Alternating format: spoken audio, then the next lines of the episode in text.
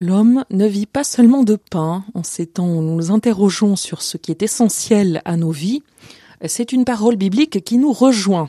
N'est-ce pas, Christine Christophe? Bonjour. Bonjour Delphine. Vous êtes éco-journaliste et euh, vous nous éclairez donc euh, sur cette euh, parole inspirante. Jésus vient de jeûner 40 jours au désert et c'est au diable qui le tente en lui proposant de changer les pierres en pain qu'il offre cette réponse édifiante. Il est écrit, ce n'est pas seulement de pain que l'homme doit vivre, mais de toute parole qui sort de la bouche de Dieu. Qu'est-ce à dire? De quelle parole s'agit-il ici? Comprendre que nous ne vivons pas que de nourriture matérielle, mais aussi de nourriture spirituelle, est un premier niveau de lecture. Ces paroles de Dieu peuvent alors être celles des Écritures saintes ou plus subtilement celles que Dieu nous adresse dans l'intimité de notre cœur. À l'instar du Christ, ce qui nous est demandé est ce jeûne et ce silence qui prédisposent à l'écoute profonde et permettent d'entendre sa parole. En élargissant un peu les perspectives, ces paroles peuvent aussi être reconnues comme celles que Dieu inscrit dans le grand livre cosmique de la nature, ainsi que l'exprime le pape François dans Laudato aussi. Dieu a écrit un beau livre dont les lettres sont représentées par la multitude des créatures présentes dans l'univers. Vivre de sa parole, c'est donc vivre de son amour à travers toutes choses visibles et invisibles créées par lui dans l'univers. Enfin, le lien entre le pain et la parole n'est pas sans évoquer l'Eucharistie, espace de communion sacré avec le Christ, mais aussi avec le cosmos tout entier. L'énergie divine contenue dans le pain habite la matière, mais nourrit bien plus que la matière elle-même.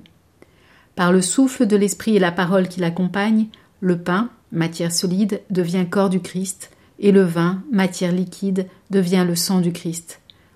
L'Eucharistie nous convie à travers le pain et le vin à la communion à la chair du Christ, mais aussi à la chair du monde. Christine, en, quoi cette phrase du Christ vous inspire-t-elle, vous personnellement? Cette parole m'apaise et m'invite à comprendre que même affamée, je suis en mesure de résister à la tentation de l'avidité, de la surconsommation, de la pulsion prédatrice sur le monde, ayant bien d'autres nourritures à m'apporter. Elle m'invite également à vivre ma relation au Christ et à la création dans la conscience plus vive de notre unité et de notre interdépendance, et à ressentir dans les papes du pape François que tout l'univers matériel, toute cette nature est un langage de l'amour de Dieu, de sa tendresse démesurée envers nous. Enfin, elle m'encourage à faire silence et retraite au sein de la nature et m'y mettre à l'écoute de cette parole de Dieu qui résonne à l'infini, pour un jour peut-être l'entendre respirer. Christine Christophe, un grand merci. Euh, je rappelle que vous êtes éco-journaliste et je signale à nos auditeurs que euh, vous avez participé au euh, lancement de cette toute nouvelle revue qui s'appelle Esprit de nature et qui traite des questions éco-spirituelles avec notamment des articles de Michel Maxime Heger et William Clapier, tous deux éco-théologiens. Rendez-vous sur vivre relié tout attaché.org. Vivre relié.org. J'invite également nos auditeurs à écouter l'émission Commune Planète qui portera également sur cette parole L'homme ne vit pas seulement de pain.